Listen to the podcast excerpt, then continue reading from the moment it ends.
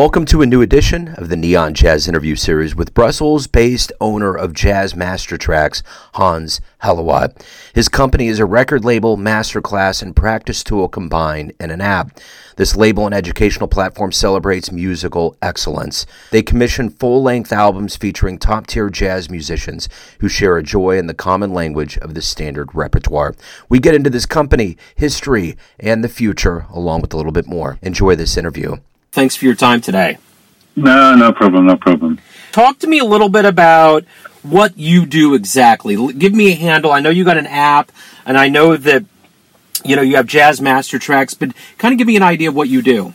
Well, Jazz Master Tracks is first of all a label, and so we want to produce interesting albums, but we decide distribution to be helpful for musicians to learn something. So, and it's a bit of my own journey. Although I'm a composer, I come from a completely different background, and I discovered jazz late in life. So I'm a lot studying, and in my research, I find a lot of things, but a lot of machine-generated backing tracks and things like that.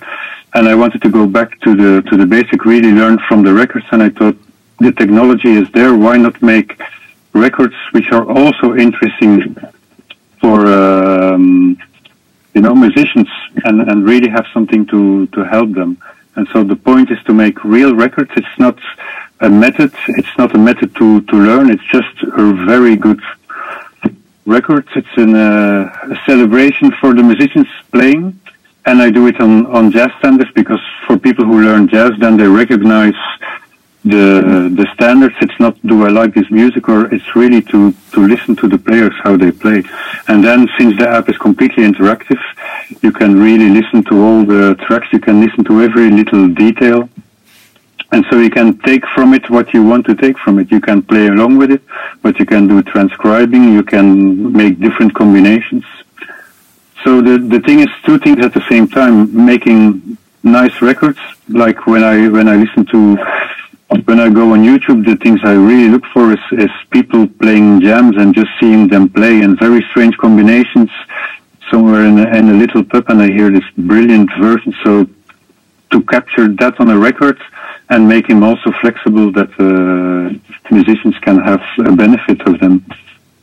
So where are you located right now? I'm in Brussels. Okay, are you originally from there? Yes, I was born in Belgium. So talk to me a little bit about your background, how you started getting into music, and then how jazz came into it.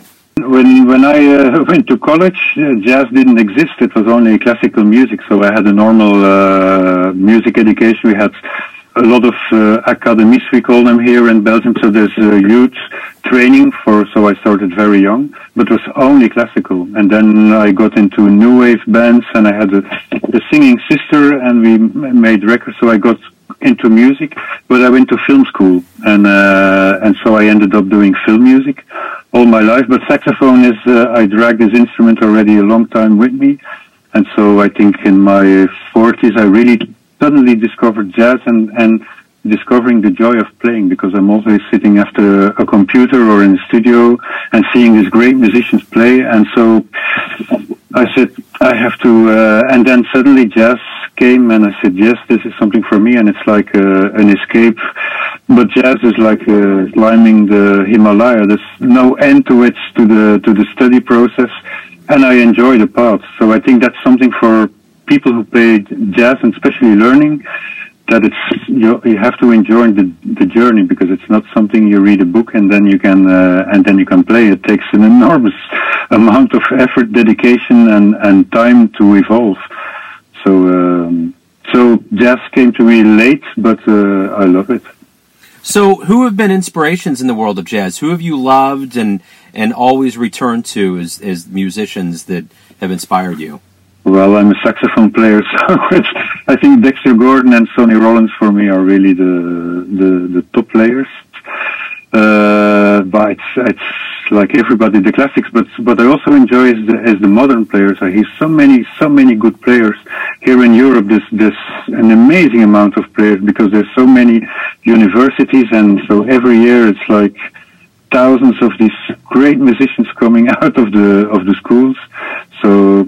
Yeah, I love seeing people play. From modern players, I'm thinking of Joel Fram, Chris Potter, of course, Tony, great player, Maxionata. So there's so many. There are too many to say names. Yeah, absolutely. There's a lot.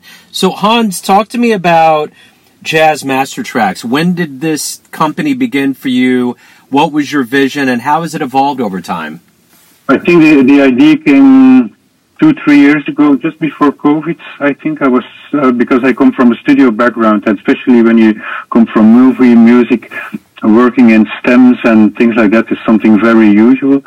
And so I thought, why haven't nobody did this? And so I talked to some people, and everybody said, oh, it's a great idea. Why didn't nobody do that? So, and then COVID came, and then it's, you know, you're a lot at home and playing, and so I started thinking about it and say, somebody has to do it. So, and then it was thinking about the content, but it's not just the technology, because the technology exists already for a long time. It's what content do you, how does the records have to be? Because it's not the point of bringing every jazz record in a stem player. That would not be good for the music as well, I think. So I was thinking, what could I do? So I came up with this idea of asking somebody to make his dream bands and do a studio jam, really a studio jam, not rehearsing for it, not thinking about what it has to be, but just the joy of playing. And so that's the basic idea. And I organized these sessions. I have one coming up for volume 2 this weekend. And so it's half of the people never met, but it's just the joy of playing and the spontaneous. And yes, maybe there will be mistakes, but it has to be a very nice performance. That's what I'm looking for, and to learn from the performances, to see how the people are, all the individual people, because that's the great thing. Everybody is different. Not just one style. It's the moments, what happens in the moments. You know, speaking of jazz, you know, we've gone through the pandemic. We're coming out. What is your view on the world of modern jazz right now? How strong do you see it? What I see is that I hope that, and it's not just jazz. It's the joy again of seeing people play live, because so many of the music is machine music now. People just playing with a laptop and I think there's a revival of really seeing a band and admiring musicians, really good musicians working. And I think jazz is the perfect music to do that. It has to find, it's not a commercial music like pop music, so it will always be a little bit more difficult, I think. But it's live music and people appreciate it. It's strange. A lot of American people think that Europe is now the mecca, and we have big concert, jazz concert, but it's always American players coming to play. For us, it's also a very small venues for jazz, and half of the public is musicians. That stays a little bit the same. So I hope it gets back, especially with the joy of seeing people perform live, that there's a chance for jazz in what form than what it is, because we have a lot of new jazz, especially in Belgium, new groups like Stuff or De Beeren Hieren. They have really weird names and they play music. It's crossover, it's jazz, and the fact that it's improvised, has solos, but it's groovy and it has roots also in pop music. So I think something new is evolving, and it should be. Music has to evolve. From my perspective, I view Europe as having a different level of appreciation. I think that's the thing that a lot of people that are really into jazz in America understand, that like a place like Japan or Europe overall, there's a level of people out there that almost treat jazz as though it's popular music, whereas in America, it's really hard to get a foothold, to get on the radio, to get people to mass consume this. I think there's an artistic appreciation that exists within the European mindset that's vastly different from America. Yeah, it's strange. The grass is always greener on the other side. They say.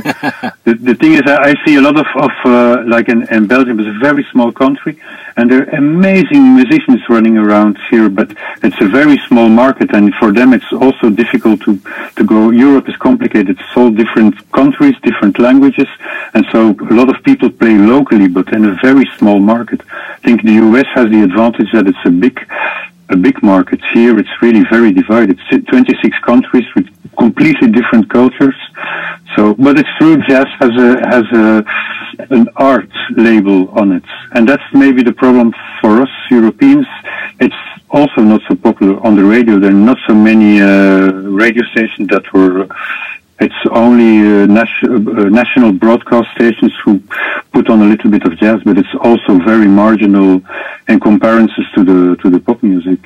So if I venture out to the App Store, I find Jazz Master Tracks, and it looks like it's $1.99. Looks like a very complete program. Talk to me a little bit about the app and what your hope is for the user to get out of it. Well, what I hope for the user to get out of it is for me, it's two things. There's not a lot of things to learn comping, and I think comping is very important. So there's a lot of play-alongs, and you can do solos for 24 hours long if you want to on a loop backing track. For me, the point is that it's real music, and that you have to learn from the real music. That you have to like transcribing. If I can get people to transcribe and really like transcribing, that would be an amazing thing already, because then you really learn something. You learn your technique, you learn things, but it's a very hard thing to do. It takes a lot of effort, a lot of time. And the fact that now you can listen it into solo, and really, I made the app really with transcribing in mind for one part.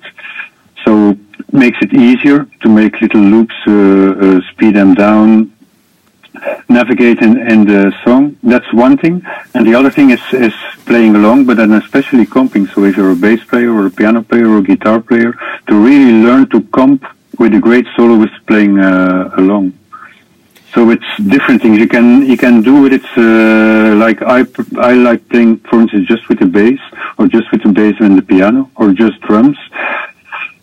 So we can try different combinations, but it's learning repertoire, learning comping, and soloing, of course, but especially also transcribing, and learn how Tony plays on this record, and Danny is amazing on piano. Also for a saxophone player, very interesting to learn from that, and really be able to analyze everything in detail. Hear the timings, hear the lines. Talk to me a little bit about what your future is for your company and for this app. What are you looking forward to as we kind of move forward now? My ideal would be that it's really building up a catalog with different things. I have, this is the standard session. I have one other thing coming up, which is a little bit more into big bands playing, to play in an ensemble and written out music. But it's to make a catalog of really good music and introducing players. Also putting players together, American player with European players, and putting them in the spotlight, and make interesting records, especially not only for people, for musicians who want to learn, but for everybody here, contemporary players, but in a context of the repertoire. It's not, you know, I can listen to the musicians playing their music and what they want, but then there's also a question of taste. Do you like this kind of music? Here it's much more focused on their playing, how they play, and how they deal with the repertoire. So Hans, if anybody wants to get involved with anything in regards to Master Jazz Tracks, where's the best place for them to go, you know, for anything and everything? The website. On www.jazzmastertracks.com, you find all the information and all the everything you need. And so for the moment, the app is only available for iOS. The Android version is coming out in February, together with the second album. And so the point is that every album will be different. Now it's a classic quintet, two horns and a piano.